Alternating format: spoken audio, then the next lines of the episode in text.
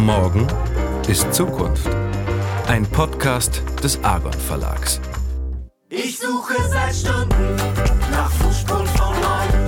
Hätt sie auch gefunden, hätt mich niemand verscheut. Mein Blick zeigt nach unten, doch ich stolper erneut. Man kommt um die Runden, aber nur wenn man läuft. Ich hätte nicht gedacht, dass ich irgendwann mal was bauen kann, was schwimmt. Wäre so ein schöner Satz. ja. Und ich bin bis heute irgendwie baff darüber, dass ich das gemacht habe. Und es ist nur möglich gewesen, natürlich, weil ganz viele das mit mir gemeinsam gemacht haben. Ich bin nicht so oft auf Booten und ich war noch im Wasser und dachte mir, man ist so langsam. Und man muss so viel sich dem Wasser hingeben, was das Wasser macht. Und du hast gar keine Chance, als mit dem Wasser zu tanzen und irgendwie das so, dich darauf einzulassen, wo es dich hintreiben will. Herzlich willkommen bei Morgen ist Zukunft.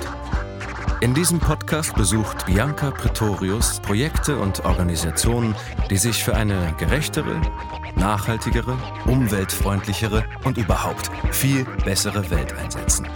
Denn morgen ist Zukunft und die wird schön. Im März habe ich Anja Adler getroffen.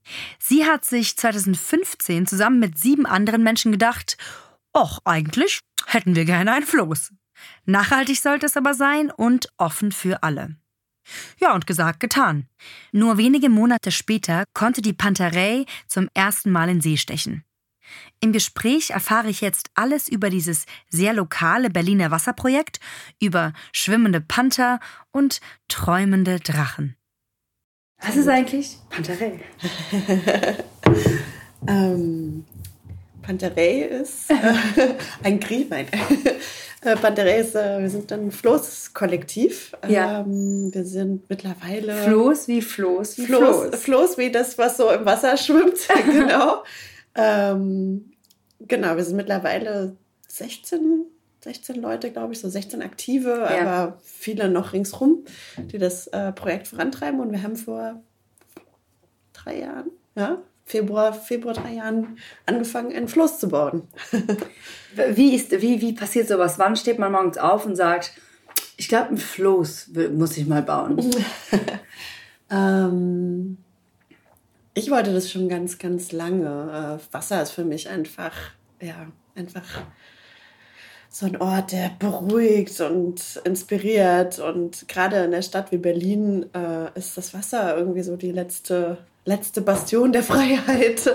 Also wenn man irgendwie auf dem Wasser draußen ist, dann ist die Stadt auf einmal ganz ruhig und alles wirkt ziemlich weit weg und Zeit läuft irgendwie anders. Und das wollte ich schon ganz lange. Ähm, Ich hatte mal vor einer ganz, ganzen Weile so eine tolle Bilderreihe von ähm, einer New Yorker Künstlerin gesehen, Swoon heißt die. Und die haben so Flöße aus Recyclingmaterial, die hängen hier auch bei mir im Flur, kannst du nachher mal schauen.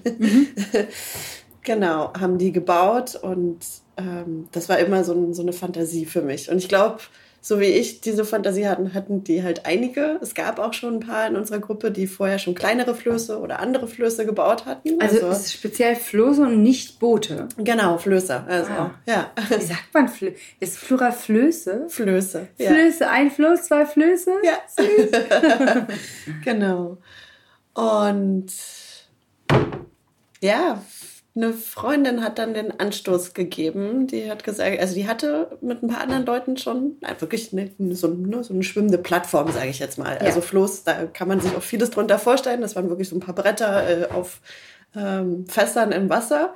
Und die hat gesagt, sie würde es gerne nochmal machen, aber ein bisschen größer und mehr so als Projekt. Und äh, hat ganz verschiedene Leute, damals acht, eingeladen. Mich, weil ich so eine, äh, so eine Methode anleite, die sich Dragon Dreaming nennt. Das ist so eine Art ja, Visionsentwicklungsmethode.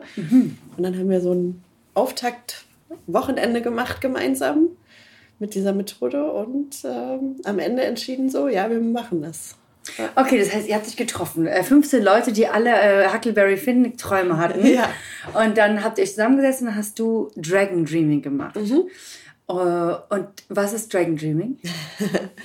Ähm, Dragon Oder Dreaming. wie geht das? Wie, wie geht das?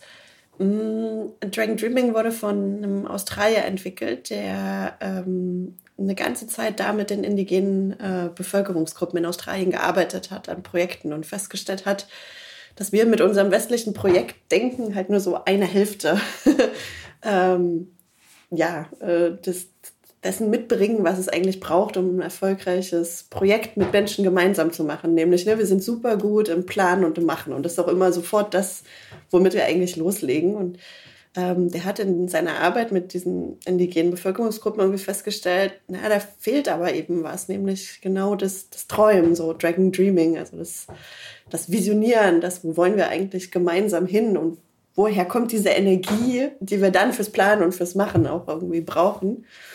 Und ähm, hat da eine Methode entwickelt, wie man das irgendwie in Projekten total schön umsetzen kann.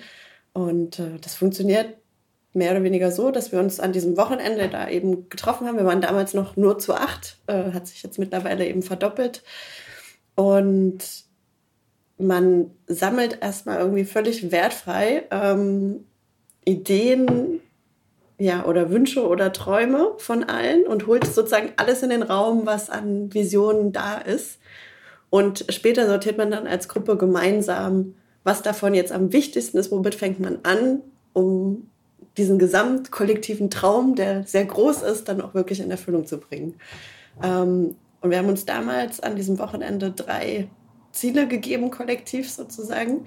Und ich weiß nicht, ob das entstanden wäre, wenn wir anders gearbeitet hätten. Ne? Wir haben damals gesagt, wir wollen ein Floß bauen, das nicht nur uns dient, sondern als Plattform für viele irgendwie zugänglich ist. Ähm, das halt mehr ist als, als einfach nur so ein Freizeitspaß. Ähm, wir wollen ein Floß bauen, das nachhaltig ist, also aus so viel recyceltem Material oder ja, ähm, nachhaltigen Bauprinzipien, wie es eben irgendwie geht. Und wir wollen offen sein in dem, was wir tun. Das heißt, wir wollen das so dokumentieren, dass andere das auch machen können und wir wollen als Gruppe auch offen sein, dass man dazukommen kann. Und ich glaube, wenn wir uns einfach nur getroffen hätten, als acht Leute hätten wir ein Floß gebaut, was halt für uns gut wäre. Aber dadurch, dass wir diesen Prozess eben durchlaufen sind, ja, hat es auch, glaube ich, einen Mehrwert für viele andere geschaffen. Wie waren die ersten Schritte, wenn so eine Idee nämlich in die Wirklichkeit geht? Weil das finde ich das Tolle, dass das von, von der Idee in, jetzt steht da halt etwas, was auf dem Wasser fahren kann. Ja. Ja, wir haben schon an dem Wochenende, also das, das Dragon Dreaming hat eben diese zwei Bestandteile, das Träumen und dann auch tatsächlich schon das, das, das Plan. Äh, und an dem Sonntag haben wir schon angefangen, ähm, von diesen drei Zielen, die wir da hatten, äh, konkreter zu überlegen, wie kommen wir denn jetzt dahin? Also wie kommen wir jetzt tatsächlich zu einem Floß? Und haben ähm, dafür ganz verschiedene Sachen festgelegt und äh, wir nennen das Hüte verteilt. Also Hüte verteilt. Ja, äh, Ja. Aufgabenverantwortung. Ja. Das heißt, bestimmte Menschen haben sich bestimmten Themen zugeordnet. Ein Teil von uns hat sofort angefangen, äh, an einer Crowdfunding-Kampagne zu, zu basteln. Äh, wir haben damit dann insgesamt innerhalb von, glaube, zweieinhalb Monaten oder drei Monaten fünf- 15.000 Euro zusammenbekommen, äh, weil wir halt wussten, wir brauchen irgendwie Geld, um das zu machen. Äh, selbst wenn wir viel recyceltes Material bekommen, braucht es immer noch, um so ein Floß zu bauen, ein bisschen Geld. Ähm, und andere haben halt wirklich angefangen, äh, Material zu sichten, loszufahren und äh, zu gucken, was, äh, wo wir irgendwie kostengünstig oder sogar kostenlos Materialien herbekommen, die wir fürs Floß wieder verwerten können. Ähm, wir haben echt tolle Partner in dieser Anfangsphase gefunden, Alba und BSR, also die beiden. Alba ist Müll, ne? Genau. Nicht Alba Berlin. Nee, genau, sondern genau Müll und äh, die BSR halt auch Ja. äh, Müll, aber die haben.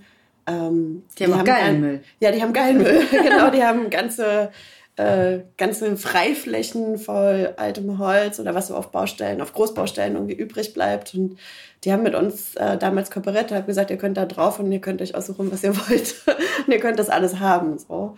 Ähm, da haben sich so ein paar Leute dran gehängt und Genau, die anderen haben irgendwie an einem Facebook-Auftritt gearbeitet, um äh, Unterstützerinnen zu finden, die uns dann auch beim Bauen helfen, weil wir mit acht Leuten natürlich auch viel zu wenig gewesen wären, um dieses äh, sehr ambitionierte Projekt irgendwie durchzuführen. Und wir haben wirklich innerhalb von ja, zwei bis drei Monaten das Geld zusammen gehabt und dann auch angefangen zu bauen und nochmal zwei Monate gebaut und die Panther Ray war fertig. Äh, das war so echt, äh, war, war ein ganz schöner Kraftakt auch damals, aber da ist irgendwie so viel Energie freigesetzt worden, dass das war wie so eine Lawine. Das konnte man irgendwie nicht mehr aufhalten. Wahnsinn. Ja. Das heißt, also man, man, hat ja bei einem Podcast immer keine, kein Video dabei. Ja. Wenn man sich mal einen Floß, stellt man sich vor, wie äh, Schiffsbruch mit Tiger, äh, so fünf Bretter, aber es ist ein richtiges kleines Hausboot. Also ja. es hat irgendwie einen zweiten zweite Stock. Es hat halt zwar kein Dach, aber das ist so. Mhm. Ähm, kannst du es mal beschreiben, wie es aussieht? Ja, ähm, ich kann es versuchen. Also die Panterei, die hat äh, unten ähm, das kennst du vielleicht eher von so, so Sportbooten, das ist eher so wie so ein Katamaran unten, ne? Die hat so zwei längliche Schwimmkörper. Unten. So Wülste, so kleine genau. ähm, Gummiwürste. Auf ja, die sind nicht aus Gummi, die sind aus Holz äh, und da, die sind wieder, also Holz alleine würde ja nicht schwimmen, ja. die sind wiederum eingefasst in so Glasfasermatten mit Harz. Also das ist so richtig äh, wow. stabiles, äh, so ein stabiler Unterbau. Und die sind, glaube ich, so neun Meter lang, also schon relativ groß. Mhm. Ähm, und auf diesen zwei ne, längeren, dadurch sieht es auch sehr, sehr sportlich aus so, und ist auch ein bisschen schneller als manche andere Flöße. Ähm, genau, auf diesen zwei Katamaran ja, Teilen ähm, ist dann eine Plattform oben drauf und die hat nochmal zwei Etagen. Und ganz, ganz oben, ganz hinten sitzt die Kapitänin oder der Kapitän, die das äh, mhm. Floß dann steuert. Und auf, äh, genau, auf, den, auf der zweiten Etage kann man einfach so ein bisschen, so ein Deck, wo man so ein bisschen rumsitzen kann. Ja. Und auf dem Dach oben kann man auch nochmal sitzen. Und äh, unten haben wir so ein halboffenes Häuschen ähm, mit einer Bar und einer Liege, die ja, man auch zum Bett. Bar auf wir haben, Floß. Ja, natürlich. Okay. Das ist wichtig, was man versteht. Es ist nämlich nicht, so, es ist nicht nur ein Brett, sondern es ist quasi ein kleines, eine kleine Welt. Es gibt ja. zwei Stockwerke, es gibt eine Bar, es gibt eine Kapitänskajüte. Ja, ja, genau. Ja. Und genau, es gibt ein, ein sogar mein Bett, was man eben ausklappen kann. Ähm, es gibt eine Toilette, äh, einen Grill. Ähm, genau. Wir haben oben Solarpaneele drauf. Davon können wir Musik machen, Handys laden und so. Also das Floß betreiben die oh. leider nicht, aber genau. Ähm, die, äh, ein Benzinmotor leider noch hinten dran. Wir mhm. hätten gerne einen Elektromotor damals äh, eingebaut. Der hätte uns aber äh, noch mal einiges mehr in der Crowdfunding-Kampagne mhm. benötigt. Wo wohnt die Panterei? Ist es überhaupt die? Mhm, ja, die Panterei, genau. Ähm, und äh, genau, wie macht man das? Also muss man einen Parkplatz kaufen für ein Boot und mhm. Ja, man braucht einen Liegeplatz in Berlin. Das ist nicht so, nicht so leicht. Ähm, das bereitet uns auch ab und zu mal wieder Kopfschmerzen, weil wir jetzt das große Glück haben, wir sind äh, gerade in der Rummelsburger Bucht ähm, auf so einem Streifen, wo ganz viele Flöße liegen. Da genau gibt es so, so eine, eine Seite der Halbinsel Stralau, äh, wo so ein Fluss nach dem anderen liegt. Äh, der, äh, der Eigentümer dieses Grundstücks sozusagen äh, lässt uns da sein und ähm, hat auch ein Herz für so alternative Projekte und äh, die Entwicklungen in der Rummelsburger Bucht sind aber wie überall in Berlin, äh, verfolgen wir irgendwie mit ja, offenen Ohren und ein bisschen Sorge, äh, weil ähm, für solche Projekte wie uns äh, möglicherweise in den nächsten Jahren kein Platz mehr ist und ne, das Gelände vielleicht eher für tolle Sportboote oder noch mehr Luxusbauten, wo wir dann eher ein Dorn im Auge werden, ähm, genutzt werden soll. Und genau, wir, wir hoffen halt, wir können da sehr, sehr lange bleiben. ähm, weil wir uns als lebendigen Teil von Berlins Wasserkultur verstehen. Aber ja, es gibt Entwicklungen in Berlin, die dem entgegenwirken. Also toi, toi, toi. Und wenn man dann so einen Liegeplatz hat, dann sagt man, okay, äh, Schatz, lass uns doch heute mal mit dem Boot fahren. und dann geht man dahin und dann kann es einfach lostuckern oder muss man dann der Wasserpolizei Bescheid sagen oder wie mhm. läuft es ab? Straßenverkehr vom Wasser. Ja, da gibt es auch Regeln. Mhm. ähm, für viele Strecken in Berliner Gewässern braucht man keinen Führerschein. Das heißt, da kann jede, jeder von uns fahren. Ähm, aber wir haben trotzdem auf der Panterei einen Floßführerschein. Also wir lassen nicht jeden unser Floß fahren, sondern nur diejenigen, die das auch ordentlich geübt haben vorher. Und ich sag mal, so mindestens ein Drittel von uns hat auch einen Flussführerschein, also einen richtigen Führerschein auf dem Wasser. Hast du einen? Ja, ich habe einen, genau. Ich wollte es irgendwie wissen, wie das alles so, wie das alles so geht und was das für Schilder sind und so. Das war mir schon wichtig. Ähm, Genau, und dann kann man aber eigentlich fahren. Das ist bei uns die einzige Ausnahmeregel eben, dass wir tatsächlich ein Gemeinschaftsprojekt sind. Das heißt, äh, Gemeinschaft geht vor Einzelinteresse. Also kann ja sein, dass ein schöner Tag ist und ich Lust habe zu fahren. Ähm, dann müsste ich aber mindestens meinen anderen Floßeigentümerinnen mit Bescheid sagen. Und die dürften theoretisch auch mitkommen, wenn, wenn die jetzt auch fahren wollen. Und ich müsste darauf achten, dass nicht irgendwie eine, ein Projekt oder irgendeine andere Veranstaltung mit dem Floß gerade geplant ist, weil das geht immer vor. Wie bist du zu diesem Thema gekommen? Mhm. Und was ist so dein, was liegt dir an der, eine Gruppe von Menschen machen etwas Grassroots-mäßig. Und also, das ist ja so ein bisschen auch deine Welt. Ich würde so gerne ja. von Anja erzählen. Eigentlich Anja auch Ja, ähm, ja, aber die Fanta ist da, glaube ich, ein, ein, schönes Beispiel dafür, mhm. für, für die Art, wie ich Organisationskultur oder gemeinschaftliches Arbeiten generell angehen würde. Ähm, ja, mein, so mein klassischer Bildungsweg war und, und Entwicklungsweg war auch erstmal über ne, das Andocken an anderen Träumen und an anderen Organisationen. Ich habe immer irgendwo mitgemacht, irgendwo mitgearbeitet, aber ich habe sehr lange nicht meine eigenen Träume in dem Sinne verfolgt. Und die Panther Ray war so das erste Mal, dass ich genau selbst, selbst einen Traum, den ich hatte, irgendwie dann auch wirklich ins Leben gebracht habe und mich nicht einfach nur woanders angeschlossen habe. Ich wünschte, ich wäre einer von uns. In welche Richtung seid ihr hin? Einer Wirtschaft und einem macht Kunst. Ich flüchte grad vor deiner Vernunft. In welche Richtung seid ihr hin? Seid ihr schon da? Ist es dort schlimm? Bin nicht so oft auf Booten, aber ich war mal auf dem Wasser und dachte mir, boah, man ist so langsam. Mhm. Aus dem Wasser. Und man muss so viel sich dem Wasser hingeben, ja. was das Wasser macht. Und du hast gar keine Chance, als mit dem Wasser zu tanzen mhm. und irgendwie das so, dich darauf einzulassen, wo es dich hintreiben will, wo du vielleicht ein bisschen das so. Ja. Und das äh, klingt ganz ähnlich, wie du das da sagst, mhm. dass man das eine ist, also das, also ich, ich fasse es auch irgendwie zusammen, um es zu verstehen. Das heißt, das eine ist es, ich habe eine Idee und ich äh, träume, plane, äh, mache, feiere. Mhm.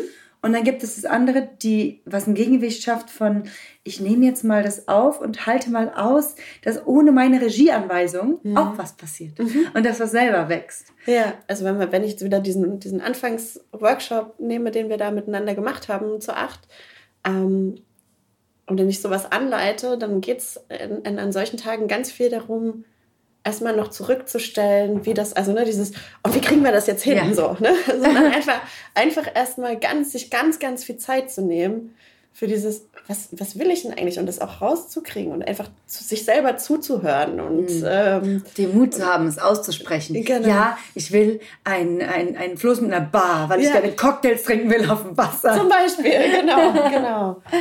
Und auch auszuhalten, dass jemand anders vielleicht was ganz anderes will, was sich erstmal anhört, als würde das nicht zusammengehen und also diesen Raum einfach sehr weit zu öffnen mhm. ähm, für diese da gab es auch Konflikte, natürlich. Die gibt es in der Gruppe immer. Kannst du die anonymisiert auch so ein bisschen erzählen? Und sonst hört man den Podcast vielleicht zu und denkt man, ach, klar, denen klappt immer alles. Die in Berlin, die treffen sich und haben die einen Traum dann puffen, haben die einen Floß gebaut. Ich, ich so, ähm, mhm. Äh, kannst du von den Menschlichkeiten den, den Wackelkontakten und den Ruck, ja. diese Sachen erklären. Erzählen. Ja, äh, da sind wir auch wieder bei meinem Lieblingsthema der Gruppenkultur. ähm, ähm, genau, ich, ich, ich finde es total, ich arbeite total gerne mit Gruppen, in denen ähm, sich alle einbringen und verwirklichen können ähm, und es halt keinen Chef gibt in dem Sinne, der, der oder die sagt, wo es lang geht und was jetzt als nächstes gemacht wird, und trotzdem, wenn man mit Gruppen arbeitet, einfach so, wie wir auch groß werden und was wir, was wir eben auch lernen an miteinander, ist es trotzdem so, dass es halt einfach dominantere Charaktere gibt, beispielsweise, und weniger dominante. Und dass es auch bei uns äh, nicht leicht gewesen ist, auszubalancieren. Also es gibt einfach Menschen, die ja, sich gut durchsetzen können, die ne, einen Standpunkt haben, den irgendwie sehr laut auch vertreten und sehr kräftig vertreten und das schüchtert vielleicht andere Persönlichkeiten mhm. eher ein mhm. und die nehmen sich dann in den Hintergrund, obwohl sie vielleicht was total Wertvolles zu sagen hätten. Und das ist eine große Kunst für eine Gruppe, diese neue Kultur zu lernen, in der ja ähm, da auch zugehört wird und vielleicht auch den Raum gegeben wird, die sich sonst vielleicht nicht so äußern oder, würden oder durchsetzen können. Und das hat bei uns schon auch zu Reibung geführt. So. Weil ja, das, es macht einfach auch keinen Spaß, ne? den, den, den drei, vieren, die vielleicht immer vorpreschen, irgendwie nur zuzuarbeiten. So, wenn mhm. wir, wir doch eigentlich alle einen kollektiven Traum haben und auch was einbringen wollen. Also ich glaube, wichtig ist, dass alle, die da am Tisch sitzen, ein gewisses Reflexionsvermögen mitbringen. Das darf man, das kann man doch nicht auslassen. Ja, okay. das kann man leider nicht so richtig außen vor lassen. Und wir haben uns relativ früh ähm, einfach dadurch, dass, ne, dass wir dieses Format eben auch hatten, auf ein paar bestimmte Regeln geeinigt. Und eine davon ist eben auch, dass wir ganz viele Runden im Kreis machen. Und Runden im Kreis? Runden im Kreis, das heißt, jeder äh, oder jeder spricht nacheinander mhm. und äh, jeder ist auch einmal dran. Also zum Teil auch wirklich mit einem Objekt, was wir rumgeben, sodass mhm. nur diejenige spricht, die das Objekt gerade in der Hand hat und die volle Aufmerksamkeit der anderen hat. Und das heißt, dass aber jeder die Zeit bekommt, gehört zu werden. Und ja, diese, diese Struktur, dieser Prozess vielleicht am Anfang gerade für die, äh, die ne, gerne vielleicht auch mehr und viel reden und laut reden, unglaublich unangenehm ist, aber wenn man sich als Gruppe da einmal darauf verständigt hat, kann man sich gemeinschaftlich auch immer wieder daran erinnern, so, äh, nee, du bist jetzt gerade nicht dran. Wenn man jetzt da sitzt und denkt, oh Gott, das ist das Coolste, was ich jemals gehört habe, ich möchte unbedingt mitmachen, was können die machen? Oder ja. was sollen? Ja. ja, so sind ganz viele Leute zu uns gekommen, zum Glück. Schon in der Bauphase und auch danach. Ähm, wir machen, wir machen mit dem Floß ganz verschiedene Sachen, ähm, die halt unseren drei Prinzipien mehr oder weniger dienen sollen. Also ne, der Offenheit, der Nachhaltigkeit und der kulturellen Plattform auf den Berliner Gewässern. Sag dir ähm, nochmal, die Punkte sind Offenheit. Also Offenheit, äh, genau, Nachhaltigkeit und äh, eine kulturelle Plattform. Also die also, Offenheit ist vor allem der Open Source Gedanke. Genau, der Open Source Gedanke. Quasi, ähm, du hast ein schönes Wort. Äh, was ist das deutsche Wort für Open Source? Ähm, Quelloffen. Quelloffen, ja, genau. genau. Das, ja so, hat ja sogar was mit Wasser zu tun. Weil da haben wir natürlich gar nicht drüber geredet, dass ihr quasi, ja. wo habt ihr eigentlich äh, die Anleitung von dem Flussbauen her? Also die, ich weiß, dass Open Source und Quelloffenheit für dich ein Thema ist. Mhm. Vielleicht kannst du da noch ein bisschen erzählen, was das mit diesem, das hat ja einen Wert, also von drei ja, ist ja das. Total. Ähm, also wir hätten das nicht, wir hätten das Floß nicht bauen können. Ich habe gerade schon gesagt, keiner von uns hatte damals wirklich Erfahrung im Bootsbau oder im mhm. Floßbau, mhm.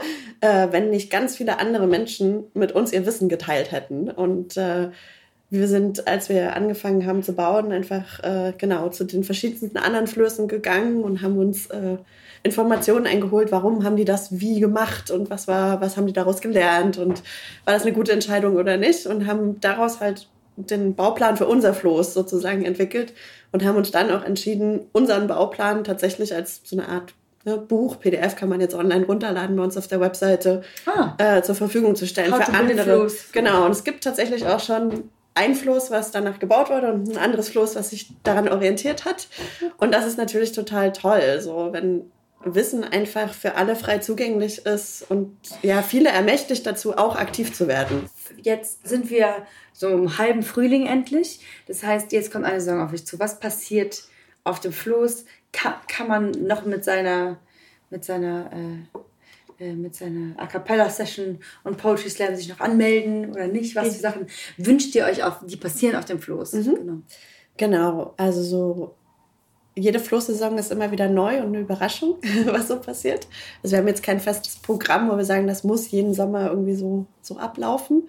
Äh, und wir sind total offen dafür, dass Leute kommen und sagen, oh, ich habe ich habe eine Idee, die ich bei euch gerne realisieren würde. Unsere einzige Regel da ist, dass es eine Kapitänin aus der Floßcrew so begeistern muss, dass diejenige dann sagt, äh, ich mache das mit dir. Das ist, das ist alles, was passieren muss, äh, damit man bei uns was realisieren kann. Und genau, dann muss es noch einen freien Termin geben. so, das, das wäre vielleicht noch das Zweite.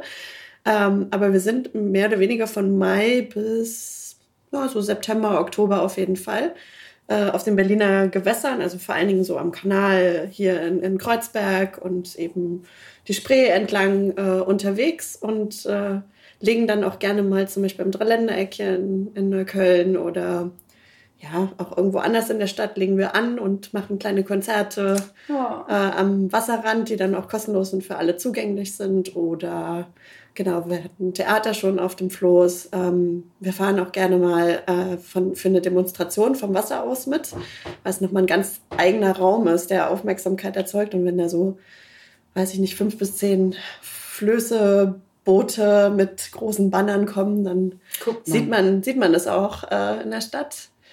Genau. Ähm, wir machen regelmäßig so Müllaktionen, also sammeln im und äh, im Wasser und an Land sozusagen Müll, um auch darauf aufmerksam zu machen, dass ja die Spree und der Kanal eigentlich an Wasserqualität noch einiges besser sein könnten, als es gerade sind. Also in anderen Städten kann man im Wasser in der Stadt baden und da ist Berlin noch weit von weg und vielleicht kommen wir irgendwann mal dahin. Das liegt nicht nur an dem Müll, den wir als Menschen da so reinwerfen, sondern auch viel an Industrieverschmutzung, aber das ist für uns auf jeden Fall auch so ein Thema Wasserqualität. Und generell so Freiräume auf dem Wasser. Also es gibt viele Veranstaltungen, Diskussionen darum, wie wir diesen Freiraum irgendwie nutzen können und auch dafür sorgen können, dass nicht alle Uferflächen zugebaut werden und dass das Wasser eben auch für viele zugänglich bleibt. Ich kenne die Wasserregeln gar nicht. Wenn ich jetzt morgen mir ein Gummiboot nehme, dann dürfte ich doch nicht einfach auf dem Landwehrkanal. Mm, Nee, dürftest du nicht einfach. Es gibt bestimmte Strecken, wo das geht. Also beispielsweise da am Treptower Park oder so, da, da, kann- da gibt es das manchmal. Ähm, aber genau, es gibt eigentlich schon geregelt für den Schiffsverkehr ähm, Strecken und die meisten sind halt für die Berufsschifffahrt äh, vorgesehen oder für, ne, für auch für Transporte und so. Und da dürften so kleine Gefährte, also wie wir dürfen, weil wir eine bestimmte Motorgröße haben. Eine bestimmte, Ihr seid groß genug. ja, genau, wir sind groß genug, aber so kleinere, kleinere Objekte, die halt auch nicht so gut manövrierfähig sind, da wird es dann auch gefährlich, wenn dann so ein großes Schiff kommt, Ja. äh, dürfen deswegen nicht einfach so aufs Wasser. Das heißt, die im Sommer, die kleinen Gummiboote, die man sieht, sind quasi illegale Ja, Gummiboote. ja. Illegalen Gummiboote. Okay. Wenn du jetzt wünschst dir was machen könntest, was, wie würde sich das weiterentwickeln? Gibt es dann 2000 Pantheres in Deutschland, weil die das einfach nachbauen? Also genau, was ist so? Ähm, also ich glaube, wir haben, wir haben ja schon kurz, kurz darüber gesprochen, aber so eine große Klammer für uns alle ist, ist glaube ich, wirklich dieser Gedanke des Nachhaltigkeit oder was äh, dem, dem Planeten und unserer Gemeinschaft nicht zu schaden mit unserem Handeln, nicht im Widerspruch stehen muss zu einem guten Leben, zu ja, einem erfüllten Leben. Ähm, und dass wir mit dem Floßprojekt vielleicht zeigen, wie das gehen kann. Also, dass, dass dieses Floß halt niemandens Eigentum ist und dass nicht jeder von uns ein Floß haben muss, sondern dass wir das kollektiv teilen und äh, dadurch halt daran teilhaben können, diese Freifläche Wasser irgendwie zu benutzen.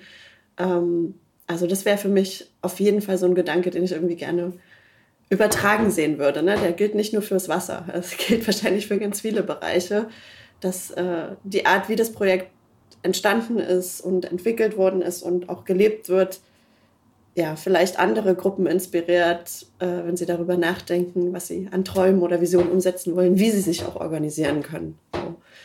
Ähm, ja, und das, das Zweite wäre vielleicht wirklich dieses äh, selbst in Aktion kommen. Also ich glaube, niemand von uns hätte gedacht, also ich hätte nicht gedacht, dass ich irgendwann mal was bauen kann, was schwimmt. Und ich wäre So ein schöner Satz. ja.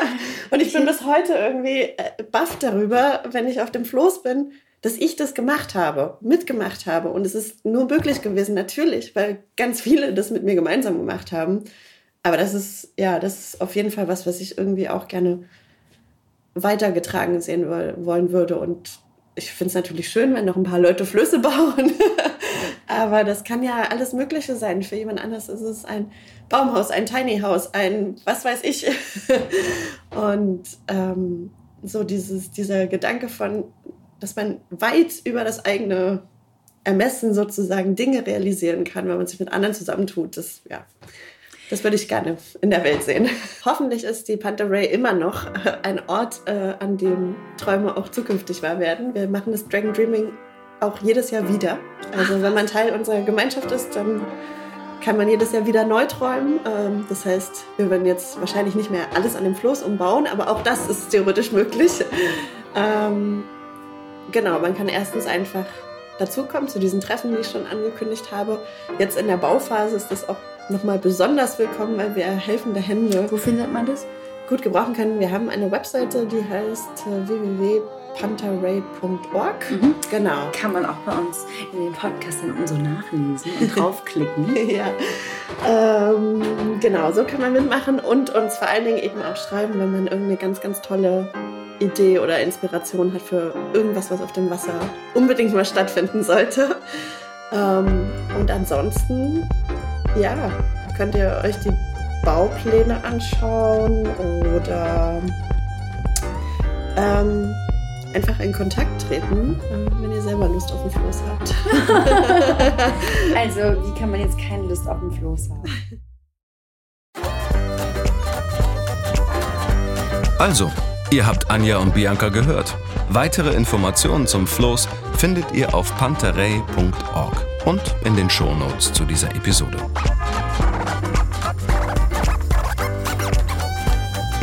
Und in zwei Wochen besucht Bianca Julian Becker von Coconut, einem Coworking Space in Bad Belzig, und spricht mit ihr über Rückzug in die Natur und die fruchtbare Begegnung von digitalen Nomaden und Bad Belzigern. Sauna. You were not Yeah, this is kidding. the sauna. Okay, das ist eine Space Sauna. This is like a little bubble that is. It's like a tiny house with a sauna. I don't have a key for it. though. That's fine. It's, uh, I mean, there's no keys. camera on this podcast anyway. Voll schön. Das war Morgen ist Zukunft. Moderation Bianca Pretorius. Konzept und Redaktion Jaylan Rohrbeck und Sabine Reichelt. Produktion das Hörspielstudio Kreuzberg. Musik Fußspuren von Der Dieb mit Susanna Karenina. Wir würden uns sehr freuen, wenn ihr Morgen ist Zukunft abonniert und in der Podcast-App eurer Wahl bewertet. Wir haben auch noch andere Podcasts. Die findet ihr unter podcast.argon-verlag.de und überall da, wo es Podcasts gibt. Besucht uns auch gern auf Facebook. Ihr findet unsere Podcasts dort unter facebook.com slash argonlabpodcast und bei Instagram unter argon.lab. Bis dann. Ich suche seit Stunden